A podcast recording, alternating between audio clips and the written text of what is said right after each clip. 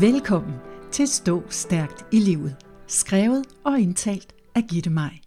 Stå Stærkt i Livet-serien indeholder 52 afsnit, der hver især har præcise, kortfattet og unikke budskaber til, hvordan du finder ind til styrken i dig.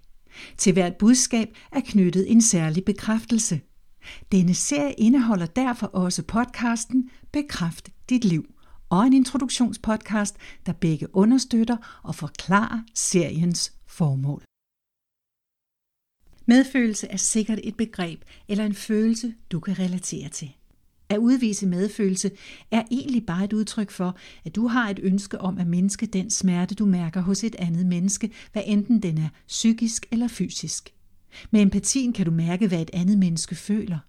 Hvis det andet menneske i en eller anden grad udtrykker eller udviser smerte, så vil din medfølelse måske blive aktiveret og fungere som en katalysator, der giver dig lyst til at hjælpe eller række ud. Det kan være, at du har en ven eller veninde, der er blevet skilt, og med din medfølelse er du der for ham eller hende med dit nærvær og støttende samtaler. Det kan være, at du giver penge til velgørende organisationer, fordi du med din medfølelse vurderer, at din økonomiske støtte vil være med til at gøre en forskel for nogle, der har det svært eller lider.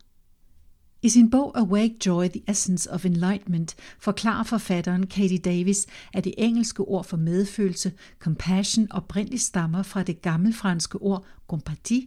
Com betyder sammen, og parti betyder at lede og når de to ord sættes sammen, bliver det til lider sammen. Det danske ord er knap så dramatisk, men dækker nogenlunde det samme, nemlig jeg føler med dig. Og vi oplever til tider, at vi nogle gange virkelig nærmest lider med dem, der får vores medfølelse. Vi mærker dem, vi hjælper dem og støtter dem. Vi er der for dem. Du er sikkert en super ven eller veninde, der er der for dem, du holder af. Det er skønt. Det er skønt at virke overskudsagtig og være en giver.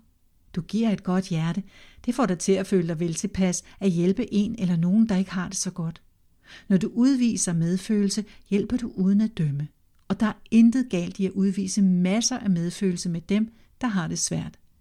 Men husker du også at have medfølelse med dig selv? Når du har det svært, når du ikke føler, at du slår til, når du lider. I vores bestræbelser på at hjælpe og støtte dem omkring os, både i det nære og i det fjerne, så har vi det med at glemme os selv. Det er min erfaring, at den medfølelse, vi med relativ lethed kan give til andre, den tiltænker vi sjældent os selv.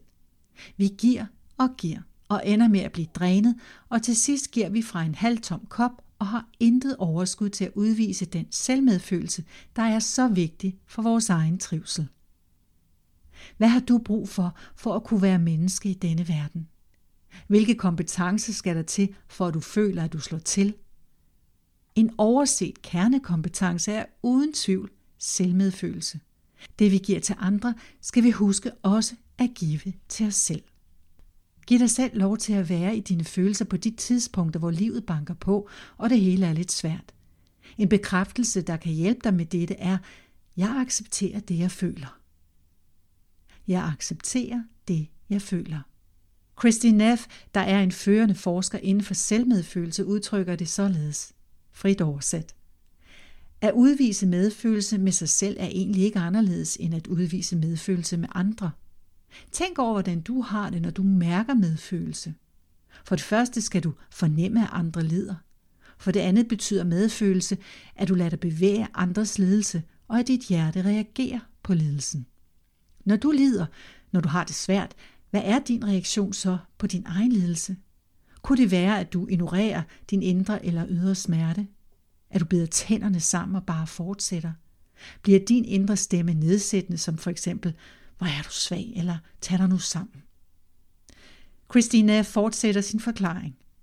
I stedet for konstant at dømme og kritisere dig selv for at føle dig utilstrækkelig og mangelfuld, så vil du, hvis du udviser medfølelse med dig selv, være venlig og forstående, når du konfronteres med personlig svaghed. Når alt kommer til alt, hvem har nogensinde fortalt dig, at du skal være perfekt? Citatet er hentet fra hendes fremragende hjemmeside selfcompassion.org. Du er et menneske med alt, hvad det indebærer. Perfekt og uperfekt på én gang. Og noget af det, du oplever, er til tider, at du føler dig mangelfuld, fortabt og sorgfuld. Du kan godt række ud til andre mennesker og bede om deres medfølelse og accept. Det er helt i orden. Men inden du gør det, så start med at give dig selv medfølelse.